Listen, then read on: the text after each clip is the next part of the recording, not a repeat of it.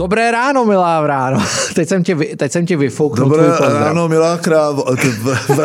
Jako O kom jsi mluvil? co? No, s- o všech. Do, tak jo, dobré ráno. Máme strašnou konkurenci. Jakou myslíš? No teď myslím podcastovou. Jo, vždycky Praha, nový podcast. No, tak to, Tam byl Mirku nejposlouchanější dívej, dívejte podcast se na minulé. nás a dívejte se i na Vždycky Praha, no, fakt je to dobrý. Štve to všechny levičáky, liberály, jako, asi je to dobrý teda v tom případě. Je to dobrý. Já se na to taky podívám teda. V pátek se točí další díl a hostem bude Radovan Vávra. No, to bude zas o elektroautech. Ne, ne, ne, ne, to bude o Praze. To je jenom o Praze. To je Jenom o Praze? No. Dobrý. No. Tak, eh, pojďme na to. Já se tě nebudu ptát, co jsi dělal, protože uh, nikdo jsme nedělal nic. Neližoval jsi. nic, Lyžoval nebo- jsem, lyžoval. včera jsem byl na hokejovém tréninku, sotva jsem plantal nohama. Typický život důchodce. No a, a pracuju, pracuju, no. Výborně. Jestli mě nevyhodějí, tak budu pracovat dál. Eh, prosím tě, Info, pirátský... info mě neuživí, protože ty si neduživý. No. já, jsem, já jsem lakomej hlavně. No, jo, jo. Eh, byl pirátský sjezd, Ivan Bartoš je asi předseda. Ty si psal, že to bylo takový od tebe až nezvykle konstruktivní, že si psal Já, já na jsem Twitteru, psal, že, že, pořád že nik- si beru právo jako je kritizovat a mluvit o tom, co, co se mi nelíbí, ale že si myslím, jako, že přeju Ivanovi, aby obhájil, no tak je to jako vždycky, ty jejich republiková fora jsou doprovázena ne- neskutečným jako balastem eh, eh, všelijakých kvazi výroků. Asi eh, nejvíc frekventovaný byl ten, mé, ona je tam od nás ze severu, jak se jmenuje? Eh, Michailidu, Jana Mi- Michailidu. Michailidu, Demokratický eh, česko, komunismus. česko-řecké kořeny, eh, dokonce vystudovaná, což mě docela Víš, jak se překvapilo. jmenuje její otec? Petros. Petros Michailidos. No. Michailidus. Michailidu Dis. asi. Dis. No, No, o to nevadí, ale eh, samozřejmě si naběhla s tím svým demokratickým komunismem a jakékoliv vysvětlování v té věci už je zbytečné. Eh, Teď to vyvolalo na, tě, na té jejich eh, otevřené síti velkou diskuzi, vyjadřoval se k tomu Michálek, potom ta soudružka z Evropského parlamentu, která je boží a Markéta Gregorová. Sam, ano, Gregor. Samozřejmě, že oni, je, je to určitě poškozuje, oni si to ale podle mě nenechají vzít, je to jejich br- branč, je to prostě jejich značka. Eh, oni jakoby to špinavé prádlo perou na veřejnosti, eh, což jsem vždycky propagovali já, byla to chyba. Zpětně za to. Eh, nakonec ten, nakonec ten jejich sjezd, nebo jak se to jmenuje, ne kongres, ale sjezd, ty levicové strany mají spíš sjezdy a ty pravicové spíš kongresy, nevím proč, jako nikdo mi to nevysvětlil, dopadlo, takže No počkej, a mě tam zaujalo, že ona že- měla vlastně víc nominací, než měl Ivan Bartoš a přesto Ivan Bartoš v pohodě vyhrál. Nicméně, ona ale nic získala nějakých 268 hlasů plus No, minus. ta Třetinu, nominační třetinu. kvota bylo 490 no. nebo kolik. Oni měli nejdřív první kolo jako nominační, museli si získat nějaký procento hlasu, nevím, jestli 40 nebo 50, eh, aby si vůbec mohl, mohl kandidovat a ona se mezi tu kandidatu nedostala, nedostala se ani eh, další lidi a eh, fakticky se zachovali ti piráti z toho pohledu zvenčí, ale my jsme ti, kteří je nevolí a vždycky nejvíc kecají do toho ti, kteří je nevolí. Jo. Eh, Tak, tak se nám to zdá jako dobrý. Já nevím, co to znamená pro Piráty, to vítězství Ivana, Barto, Ivana Bartoše. Znamená to, že na nějakou dobu zřejmě Piráti budou ve vládě. Eh, Zatím na mě jak Bartoš, tak, tak Lipavský, toho Šalomouna, eh, já jsem zatím nikde ještě nezaznamenal. Nicméně to, že upozornil na první vyhlášku, kterou vydalo ministerstvo zdravotnictví, jak ji okamžitě vrátil a řekl, pana, jestli takhle ne, to prostě tak to ukazuje v téhle době oprávněnost toho postu ministra legislativní rady vlády, eh, protože aby, aby se polovina těch aktů vlády eh, vracela eh, zamítnuta správním soudem a nebo, nebo jiným typem soudu, tak to si teda můžeme odpustit a už jenom to bych řekl, byl dobrý krok od Petra Fialy, že vlastně tu legislativní radu vlády povýšil vlastně na, na ministerskou úroveň, protože no a teď ty lidi, jako já vnímám docela pozitivně, eh, Piráty ty volby poškodili. Já jsem, já jsem psal vlastně pro tu vládu a pro odchod Babiše obětovali Piráti nejvíc. No, tam se si mě překvapil. Ano, musím.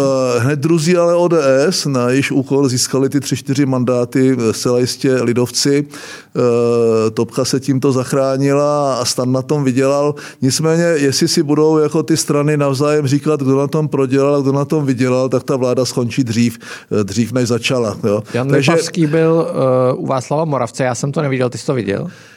Jako je úplně úsměvné, že Dita Charanzová, kterou jako znám, eh, tam školila. Lipavský byl výborný, bylo vidět, že, že má v sobě určitou míru přirozené diplomacie. Eh, řekl, tohle to bylo v režimu tajné, já vám k tomu v této chvíli nemůžu říct nic dalšího, nicméně. Eh, I se vypořádal s tím, eh, s tím čínským prohlášením toho velvyslance Tomšíka, který sedí v Pekingu.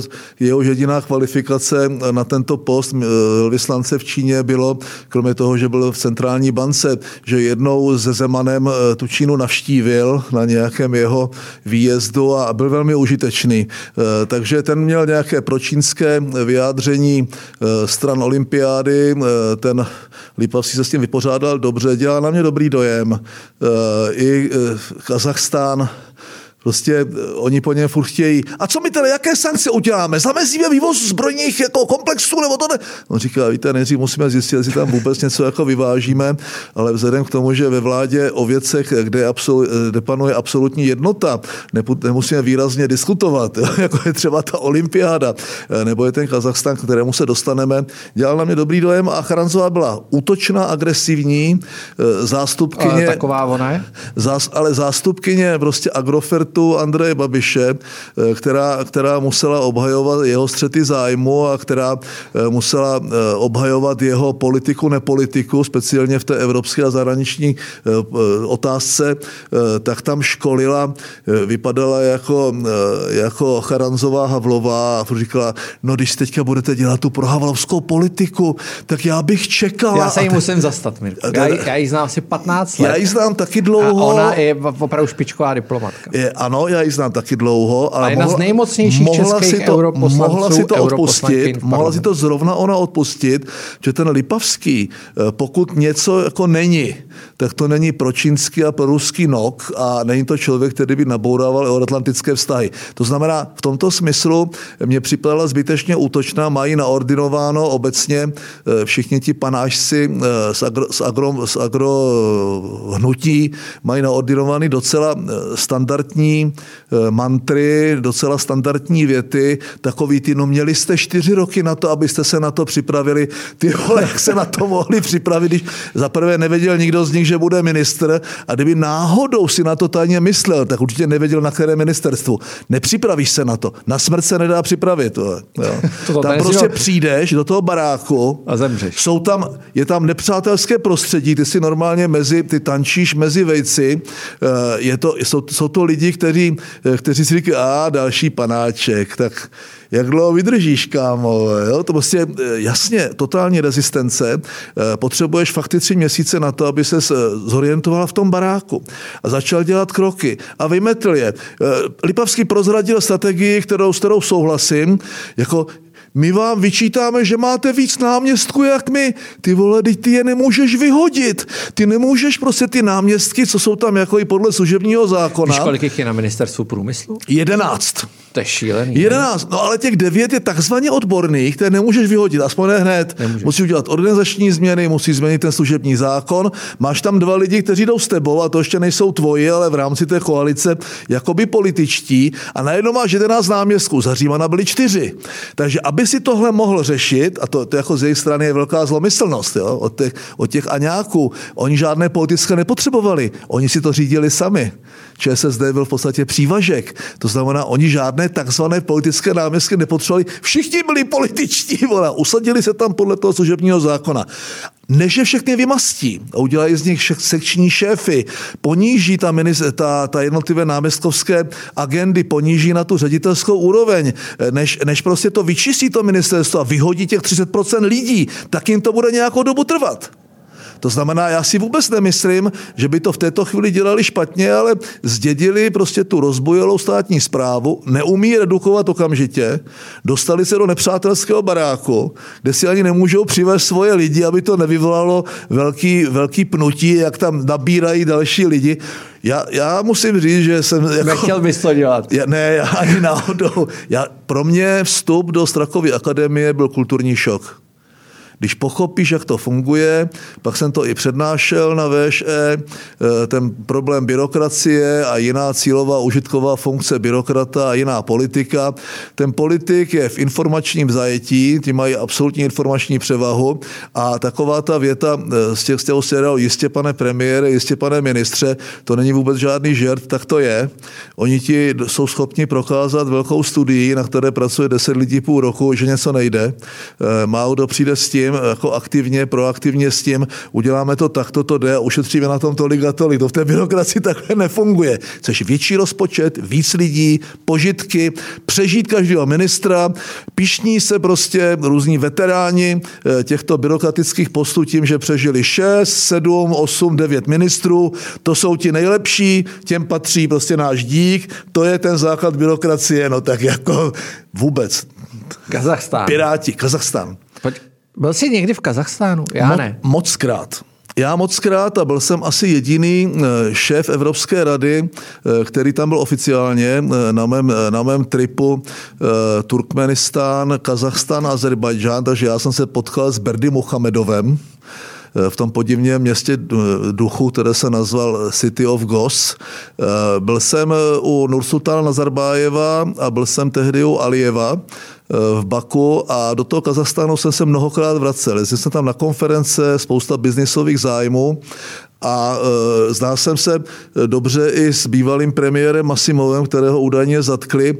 Kazachstán je přesný obraz e, možná nechtěné, ze strany Moskvy zcela jistě nechtěné situace, eh, protože eh, Rusko se pišní tím, že dokáže tyto konflikty vyvolat v těch eh, frozen zones, těch frozen státech, to znamená Jižní Osety, Abcházie, Krym, východní Ukrajina, případně Podněstří, kde teďka zrovna jakoby je relativně klid, Náhorní Karabach mezi Arménií a Azerbajdžánem a Kazachstán byl tou klidnou, stabilní zemí, kde sice vládl byla, byla taková osvícená autokracie, eh, nebyl to... Jako Počkej, a to myslíš Tokajeva nebo Nazarbájeva? Já myslím Nazarbájeva, já po, po, po odchodu Nazarbájeva už jsem v Kazachstánu nikdy nebyl, ale tam byla jakoby nějaká náboženská svoboda, eh, tam světoví architekti v Astaně, dneska v Nursultánu, který byl mimochodem uměle postavený na severu Kazachstánu,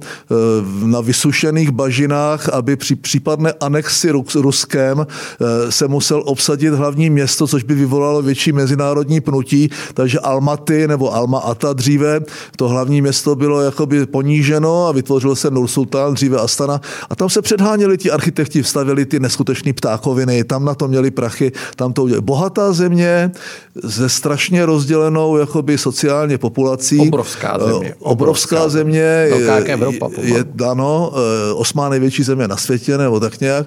Z, z neskutečnými zásobami téměř všeho, mimo jiné i uranové rudy eh, a se svým, se svým eh, Bajkonurem, nebo tam je ten Semipalatinsk a jsou tam všichni, co jezdili a co sloužili v Česku u proti vzdušné obraně nebo u, u těch raketových eh, vojsk, to byli ti prověření, tak sloužili na severu Kazachstánu jako historicky.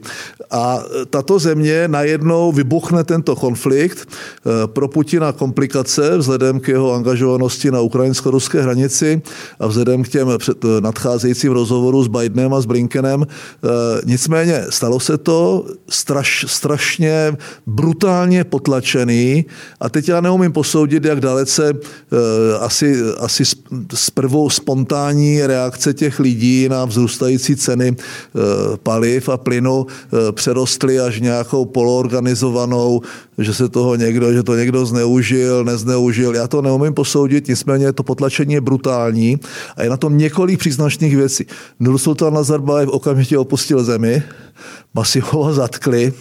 Eh, prezident vyvolal vlastně stane právo, povolil střílet ostrýma do těch demonstrantů. Eh, oficiálně uváděný počet mrtvých je někde v řádu stovek, eh, nicméně já se bojím, že to může být horší.